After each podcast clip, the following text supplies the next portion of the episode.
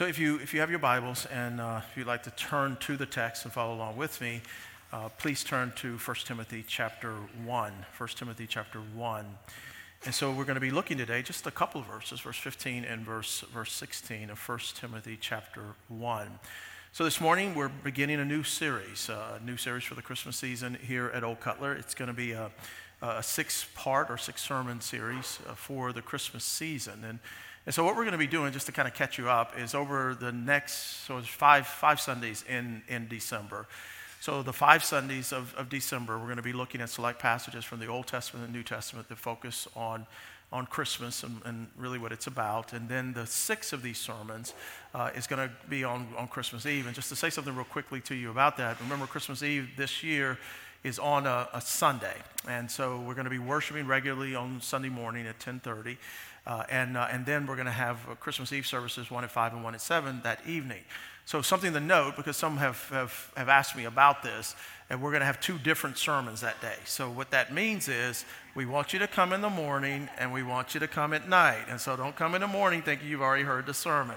You'll hear a different sermon that night. And that's what makes the six sermons.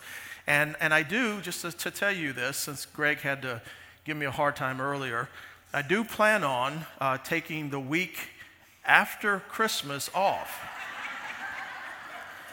and because I no longer trust Greg Foss, Matt Hedinger is going to preach.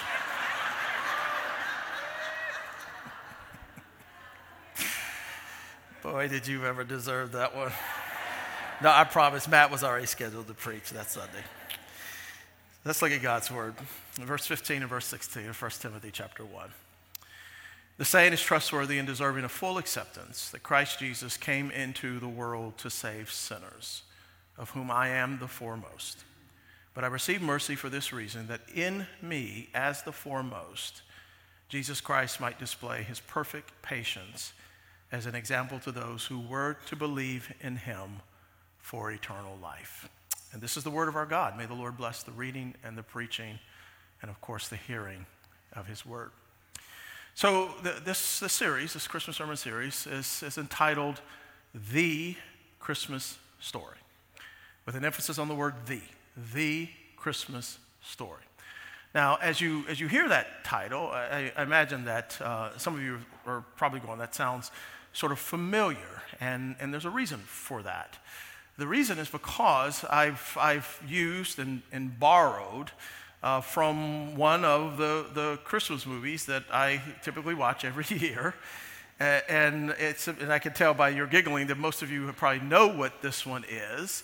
Uh, it's called A Christmas Story. A Christmas Story. And, and if, if you have, have not watched it, uh, I promise all you have to do is have the television on on Christmas Day. I'm not kidding. That movie runs back to back all day long without stop on Christmas, on Christmas Day. Uh, my wife hates it. I mean, just hates it. It's not the best Christmas movie, I promise you that. Uh, if, you, if you've not seen it, it's this, this story uh, that's set in the 40s, uh, and it's about this family. It's a comedy, and so it's, it's really, the whole movie is just a bunch of nonsense. Uh, but uh, the, the, the, sort of main theme of the story is this little boy in this family that uh, wants a, a, a, particular kind of BB gun, right?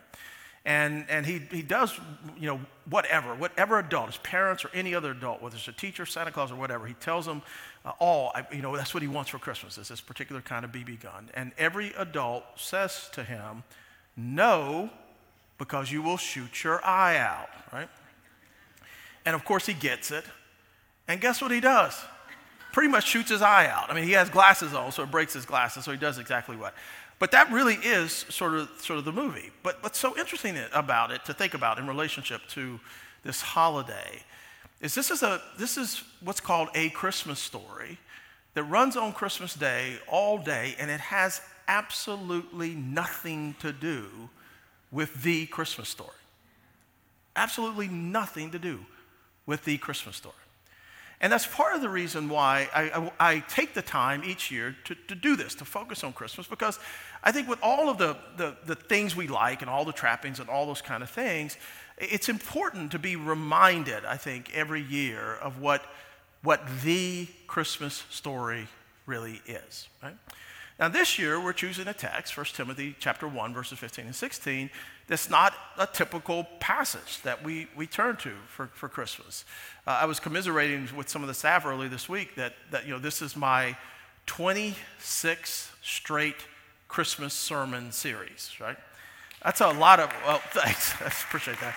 That's a lot of sort of preaching on Christmas, right? And there's not a lot of passages. And so, we, you know, every pastor does this. So if you've done this for any period of time, you're kind of like getting to this point and you're going, oh my goodness, what am I going to say this year? And you're like the same passage, I got to go back to the same passage. I, in, in terms of putting this series together, I was surprised to find out I've never preached this text for Christmas. I've preached it. Uh, I've preached 1 Timothy and all of 1 Timothy in the three churches I've pastored. I've preached it here. It's been a minute since I've done it, but I preached it here. But I've never preached this text for Christmas. But the reason why I'm, I'm drawn to it to begin this, this series on the Christmas story is because this particular text, in, in a very clear and simple way, uh, does, does three things that I think are really, really important when we talk about the real Christmas story. It speaks to us, first of all, about the truth, then the meaning, and then the hope of what Christmas is. The truth, the meaning, and the hope of Christmas. Now, let's start by looking at the truth, the truth, and which is something that is important. I mean, something that we know matters. I mean, we know that God is truth. We know that Jesus is the way and the truth and the life.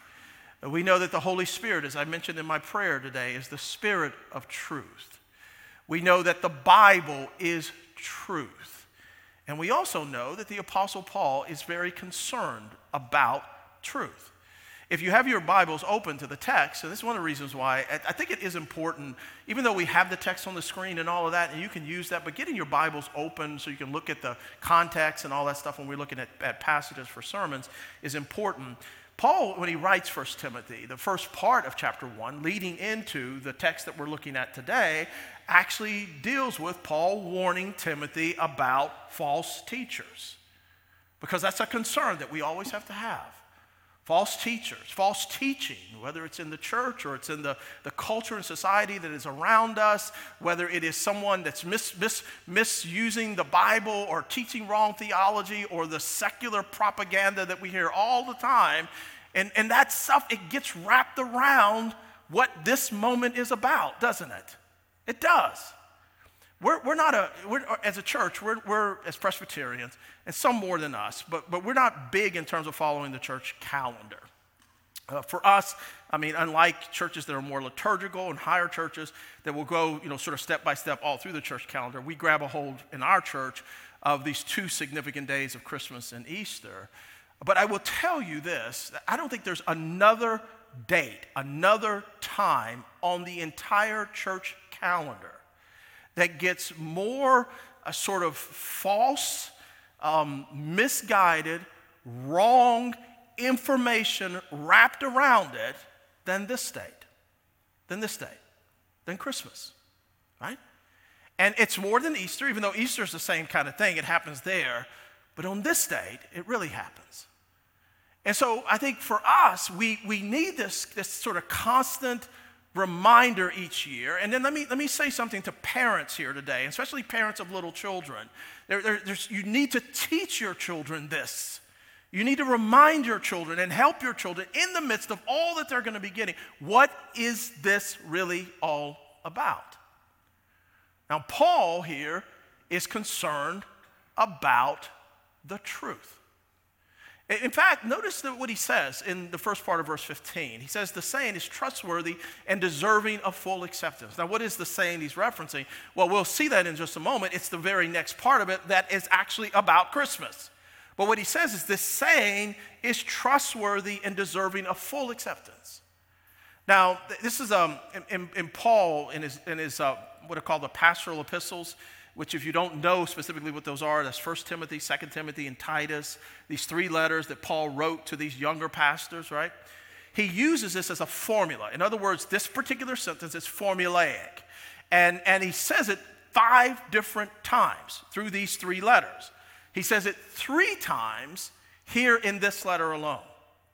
Verse 15, if you notice over in chapter 3, verse 1, he shortens it and says, the saying is trustworthy. And then if you look over in chapter 4, verse 9, he literally repeats exactly what he said in verse 15, where he says, The saying is trustworthy and deserving of full acceptance. Now back to verse 15. The saying is trustworthy and, and deserving of full acceptance. What is he getting at? What is he saying? Is he, is he saying that like, this what I'm about to say, this next thing, this is the only thing you can look at that's trustworthy? Of course not. I mean, we understand something about the script. We understand that it is God breathed, which means that it is true in all that it declares. This is where we get the inspiration and inerrancy of Scripture. So, all of Scripture is God breathed. So, why does Paul say this? Why does he do this? Why does he, he sort of emphasize the trustworthiness of this? Because he's drawing attention to it. He's, he's saying this is something you gotta, you gotta get. This is trustworthy, it's reliable, it's historically accurate, it's fact, it's true. Now, what is that? Well, that leads into the next thing that we see. Because that's the second point, which is the meaning of the real Christmas story. This is the second thing. So, Paul then, note, note again, he says, the saint is trustworthy and deserving of full acceptance. And then he tells us what that is. And that's the second part of verse 15 that Christ Jesus came into the world to save sinners. That really is, brothers and sisters in Christ, that is Christmas. That's it. It's as simple as that. That Christ Jesus came into the world to save sinners. Now, note that's it's, it's twofold, isn't it? It's, it's not just one thing, it's two things that he's talking about there. He's talking about what we typically refer to as the, the incarnation, and he's also talking about the atonement of the Son of God. The incarnation and the atonement. Now, those are two important theological words. One of the things I think we, we all need to recognize in the church, and I don't know if we, I think we lose some of that in church today, is, is how important theology is and theological concepts are and grabbing a hold of these concepts because if we don't get these concepts, I think this is one of the reasons why false teaching can get into churches so easily because we are not conceptualizing what the word is saying. We're not putting it together in a way that we can kind of have a defense against because we know what good theology actually is. And so we need to understand this, and, and we need to understand these words. I, I would hope in this room there's not a single person here that doesn't know the word incarnation. I hope there's not a single person here that doesn't know the word atonement, that you know, know both of these words, because they speak to a reality that is incredibly important. So let me just tell you a little bit about. So, the doctrine of the, uh, the incarnation is the first thing that Christ Jesus came into the world. The, the incarnation is just simple Incarnate just simply means what? In flesh. That's what it means. In flesh, in the body. That's it. It's as easy as that. You can get the concept. What it is, it's, it's a doctrine that teaches us about the, the second person of the Trinity, the eternal Son of God, without giving up his deity, took on flesh. He became a human being, fully God, fully man. That's the doctrine of the incarnation. Now, the doctrine of the atonement, which also is referenced here, that he came into the world to do what? To save sinners. This doctrine can be understood in a simple way of just breaking the word down. Like, like, and I've done this with you before. You've heard this before, even if you don't remember it. Atonement, at one meant. At one meant. Now, what at one meant is really about is what the work of Christ has accomplished in, in, in allowing us, in providing for us to be one or reconciled to a holy God. Okay? Now, what the atonement is about is the work of Christ. Now, typically, when we think of the atonement, we think of what is his death. So you look at this, came into the world to save sinners. We focus on his death, which is, I think, I think the emphasis of it, but it's not all of it. And if we, if we don't understand the fullness of his atoning work and, and what this is describing and what he came into the world to do, I think you're going to miss some of the potency of your salvation. Oftentimes, when we talk about the atonement, we just focus on his death, but we need to also focus on his life. This is what we talk about when we talk about, do you know the language active obedience and passive obedience? You ever heard that language? Active obedience is basically Jesus obeying his Father, doing the will of God, fulfilling the law of God, never in any way sinning. Why is that important to our salvation? Because it is the means of our righteousness. Do you understand that? You and I don't build our own record of righteousness because we can't. We can't. That righteousness that we all have is what Luther talked about, it's alien to us. It's Christ's righteousness, accounted or imputed to us, right? It's because of his act of obedience. And when we begin to understand that, it, it, helps us so much when it comes to recognizing that when we struggle in sin, that, God's response to us is always love because we are always, always clothed in the righteousness of Christ. Do you understand that? We're always clothed in this righteousness. So that's his active obedience. His passive obedience is his, his willingness to allow others to, to put him to death as our substitute, taking upon, upon himself our sin, paying for our sin and the wrath of God against our sin. Both of those are important. Now, what Paul is talking about here when he's talking about really what Christmas is about is this that Christ Jesus came into the world. That's the incarnation to save sinners. That is the atonement. Now, here's what typically happens. When we think of Christmas, we think of the birth of Jesus. When we think of, of Easter, we think of the death of Jesus. And those two things, that's the way we kind of work. But if we do that, which is true, that is true in a sense, we do emphasize his death and resurrection at Easter. But if that's what we do during the Christmas season, we are missing something about what Christmas is about. Because the truth of the matter is, Jesus did not come to this world just to be a baby or a child or a teenager or an adult just to hang out with us to get us. He didn't come just for that. And even though it is very true, and one of the sermons in this series is going to be about the incarnation and how that allows us and helps us to understand that He sympathizes, sympathizes with us. He really does understand what we go through. He did not come here just to get us.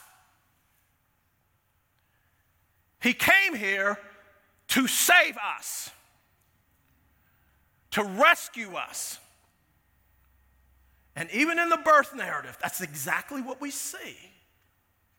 Earlier in the service today, Greg read from Matthew chapter 1. And you remember those names in Matthew 1 that are given, right? In verse 23, what does it say? In Matthew 1 Behold, the virgin shall conceive and bear a son, and they shall call his name Emmanuel, which means God with us. God with us. It's this whole concept, and you see it through the biblical storyline if you think about it. The Old Testament, he tabernacled with his people, he met them in the tabernacle, in the temple. But then here's what the New Testament reality is about, and it's beautiful if you just think about it. What does he do? He actually comes and he becomes one of us. And then when he dies and ascends into heaven, he, it, I mean, notice that, the intimacy language of him with us in the tabernacle, with us in the temple, then with us in a person, and then with us in us. It's the Holy Spirit. It's an amazing thing. That's the incarnation. Just two verses earlier. This is the birth narrative of Jesus. The angel speaking to, to Joseph about what's going to happen with Mary. You know this verse.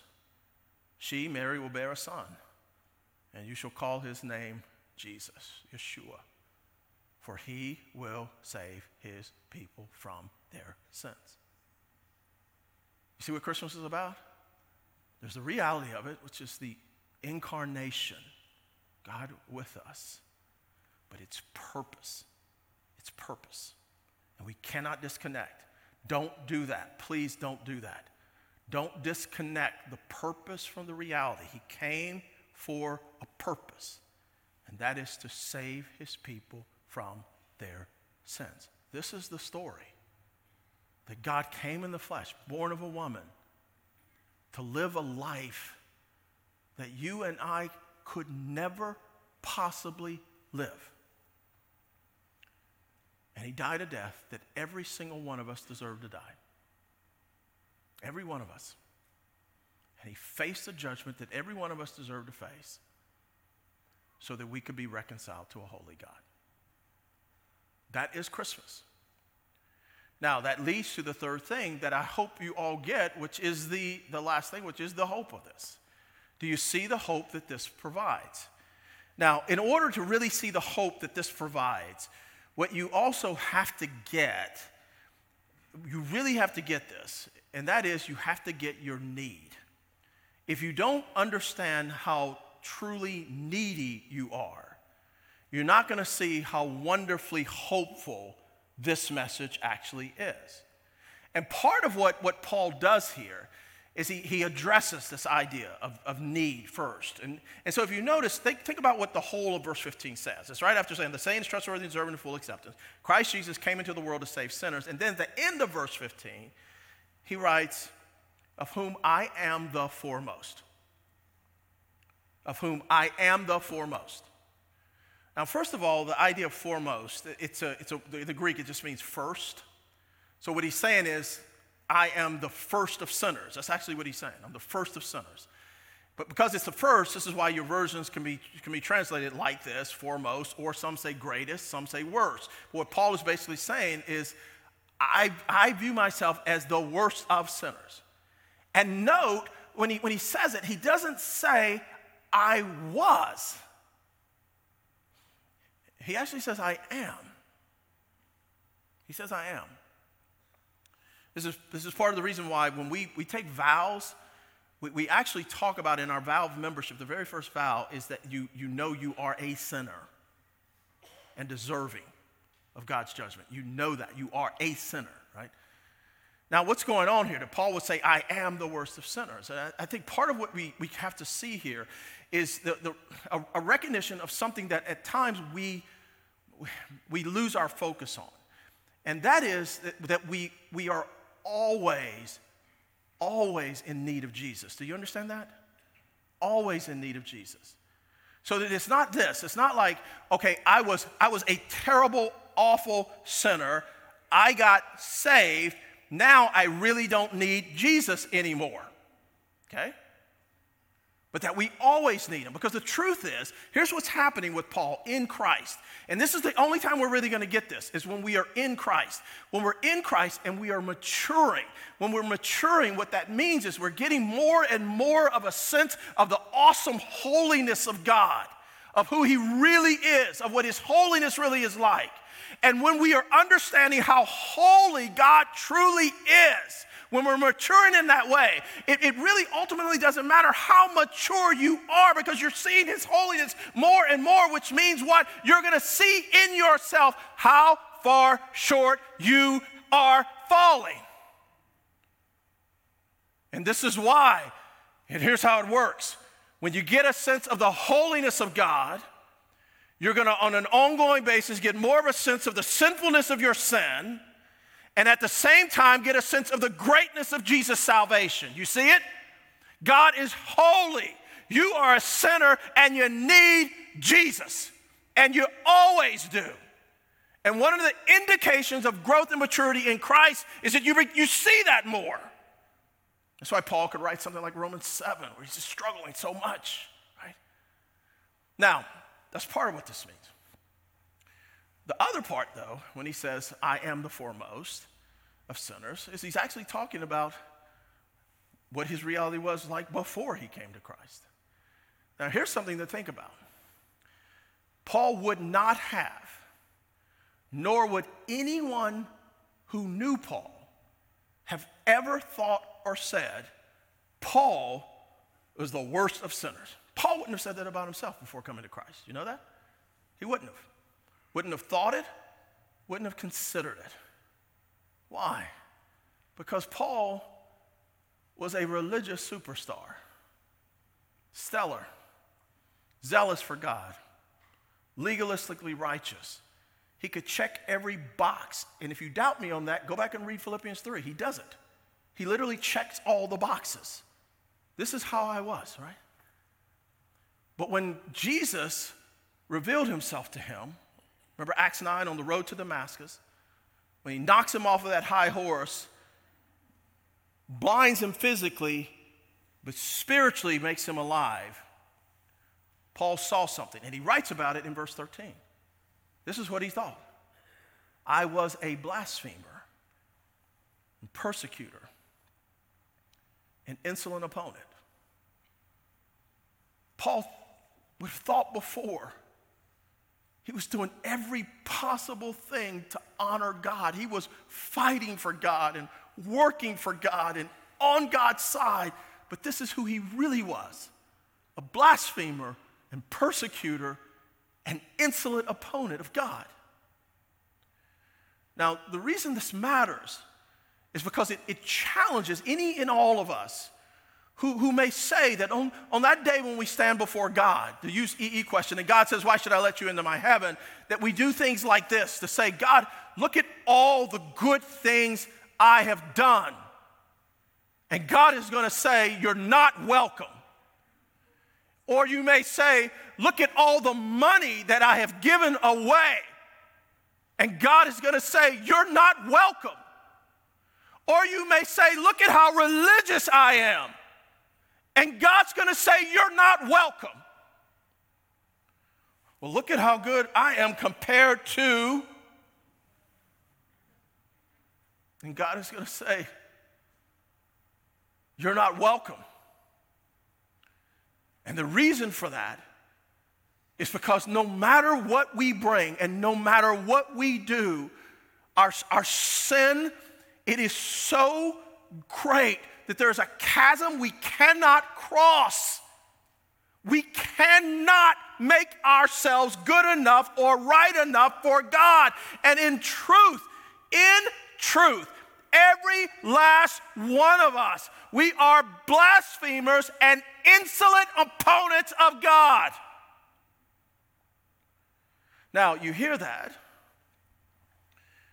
And with some, I will tell you this I, I know pastors, I know what they do. With some pastors, some churches, they, they go, I'm not going to say that to my people. I'm not going to talk to them about that because it makes them feel bad. It makes them walk around with their heads down all the time. But that is not what Paul is doing here.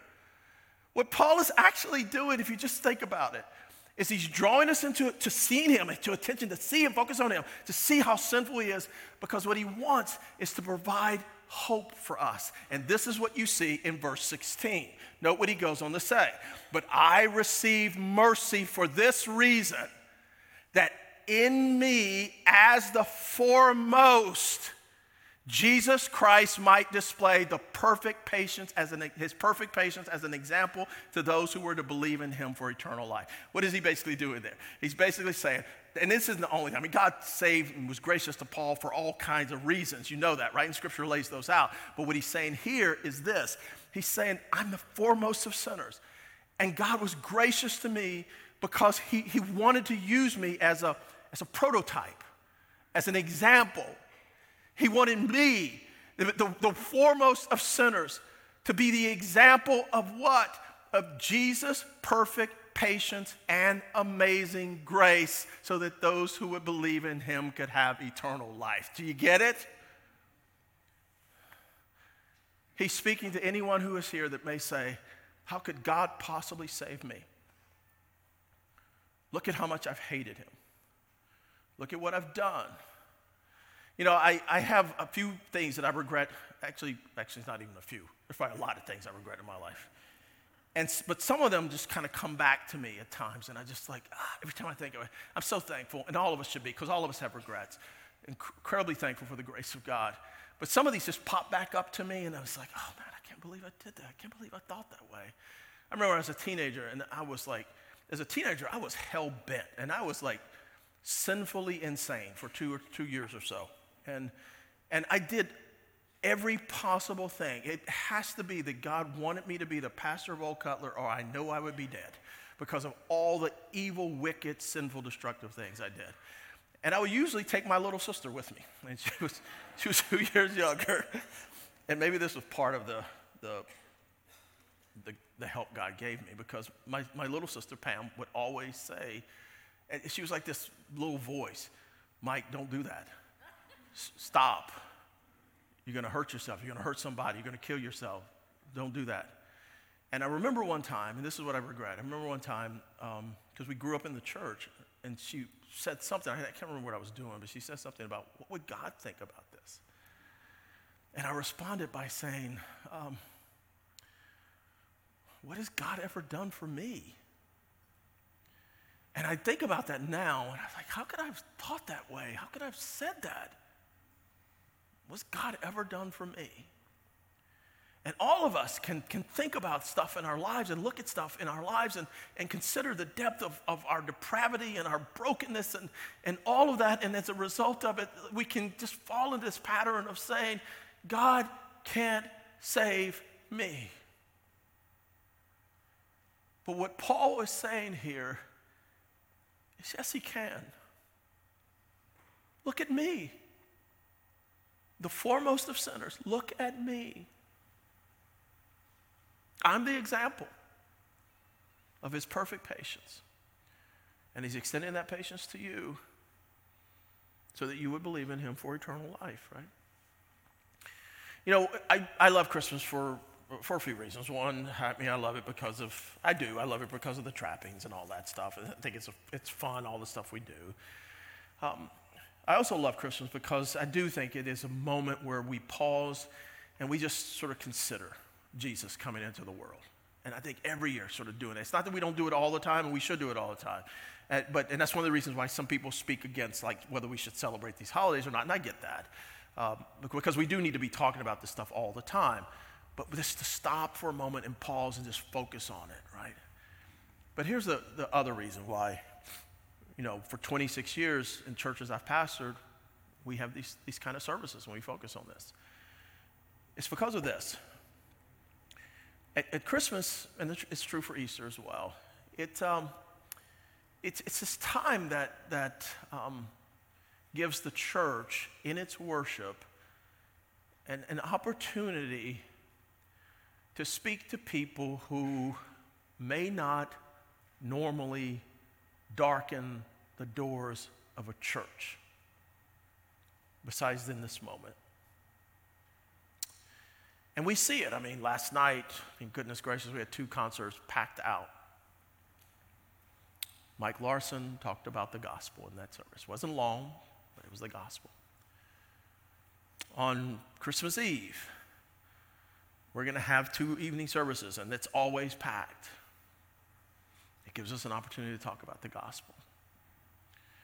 In any of these Sunday morning services, I, I expect, fully well expect, that in any of these sermons, these Sunday services, that there's going to be someone that's here, and they're here because it's Christmas. I'm going to go to church because it's Christmas. And they may not know anything about what Christmas is. But what I want you to hear me say, if you are here today and that is you, what I want you to hear me say is this You, like me, and like every last one of us here, you are a sinner, deserving of God's judgment. But the God of perfect peace and amazing grace has sent to you a Savior, Jesus and you can believe in him right now for eternal life. You may have walked in this door today knowing a Christmas story. I want you to leave believing the Christmas story. Amen? Hallelujah. Let's pray.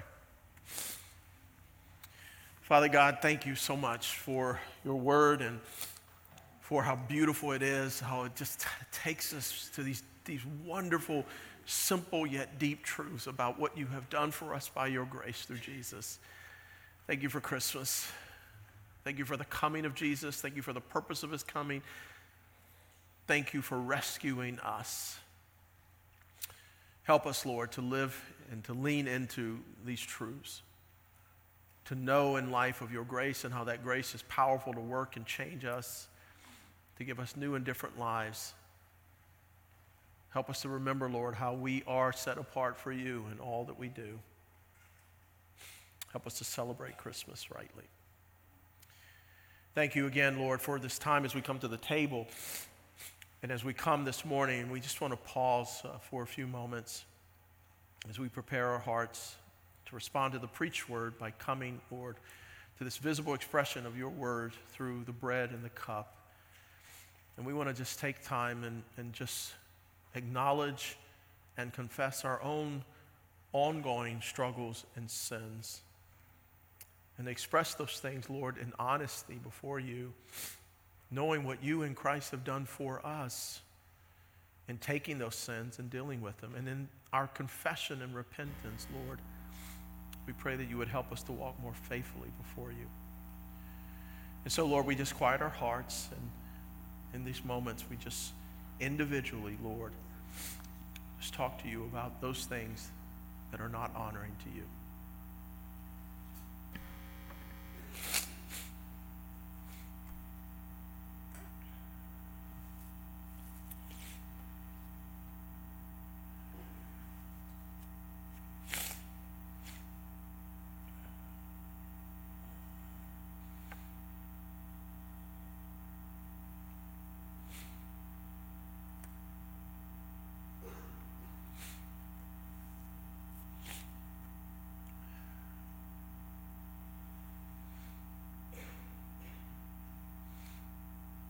Father, at the table, we find this beautiful expression of what you've done at the cross.